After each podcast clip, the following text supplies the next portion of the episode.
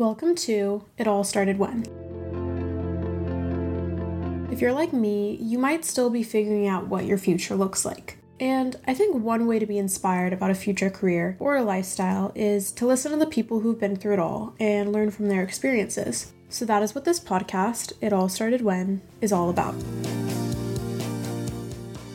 We will be hearing from young creatives making their way through the industry, maybe not always in the most conventional ways. We will talk with individuals in a range of careers, from film to fashion to music to photography.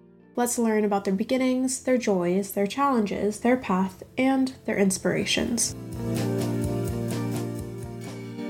For me, this all started when I was a junior in high school. I think it's that time in life where you have to really begin thinking about what it is that you want to do and how you plan to get there.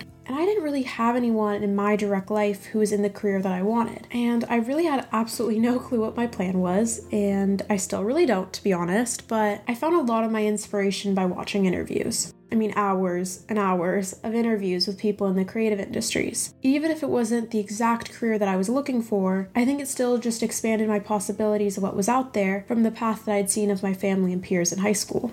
I think in school you're told that it's supposed to be this step by step process that graduate high school, you go to college, get a degree, and then you get straight into the career that you want. But I don't know, I don't think that's really the reality for most of us. As many people look towards their future, the path really seems anything but clear, especially in the creative industries. I like to think that your career is not this linear path, but maybe a winding road or possibly multiple chapters, as one of my professors called it, but when you're standing at the beginning of that road, it can feel daunting, unfamiliar, and oftentimes inaccessible. As a 20 year old looking into my future, it has felt like all of the above at many different points in my life.